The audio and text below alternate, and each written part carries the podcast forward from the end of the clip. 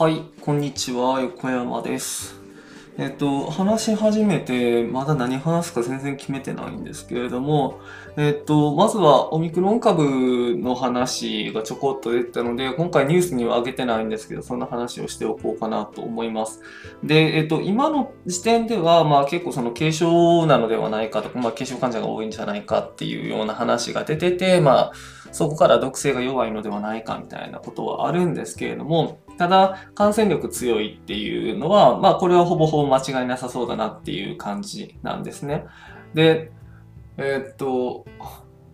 まあ、あの今日の出たニュースでは多分プレプリントの話だと思うんですけれども、まだあの確定はしてない話なんですけれども、まあ、デルタ株の半分ぐらいなのではないかっていう話、その重症化率とか、あのまあその入院が必要になる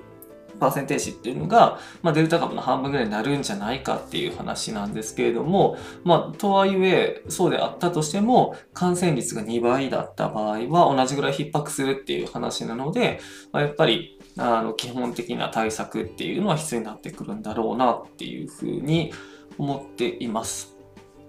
でですね、まあえっとまあ、全然違う話でちょっと香港の話触れたいなと思うんですけれども、まあ、香港は数年前の雨傘革命か雨傘革命でいいのかな、まあ、そこから、まあ、その香港の民主化っていうのを、まあ、守りたいっていう、まあ、そういう動きがあったんですけれども、中国の圧力によって、まあ、それがことごとく踏み潰されて、で今やその新聞社が廃刊に追い込まれるっていうことにもなってますし、議会もその政治家として出馬するにしても愛国者であるということを、えー、提示しないと出馬できないというような、もうほとんど国家の手を成していないような形になってしまってるんですね。まあそういうのを見てて、本当に民主主義っていうのは本当にすぐに崩壊してしまうものなんだなと、な脆いものなんだなということを改めてひしひしと実感している次第です。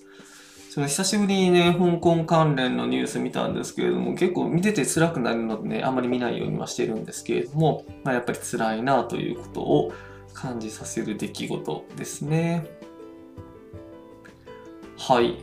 というあたりですかね。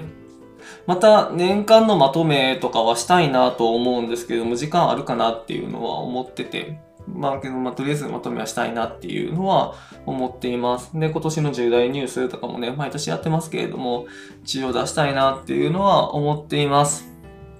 そんなとこですかね。はい、とりあえずじゃあ以上にしようかなと思います。それでは皆様、良い年末をお過ごしください。ではでは。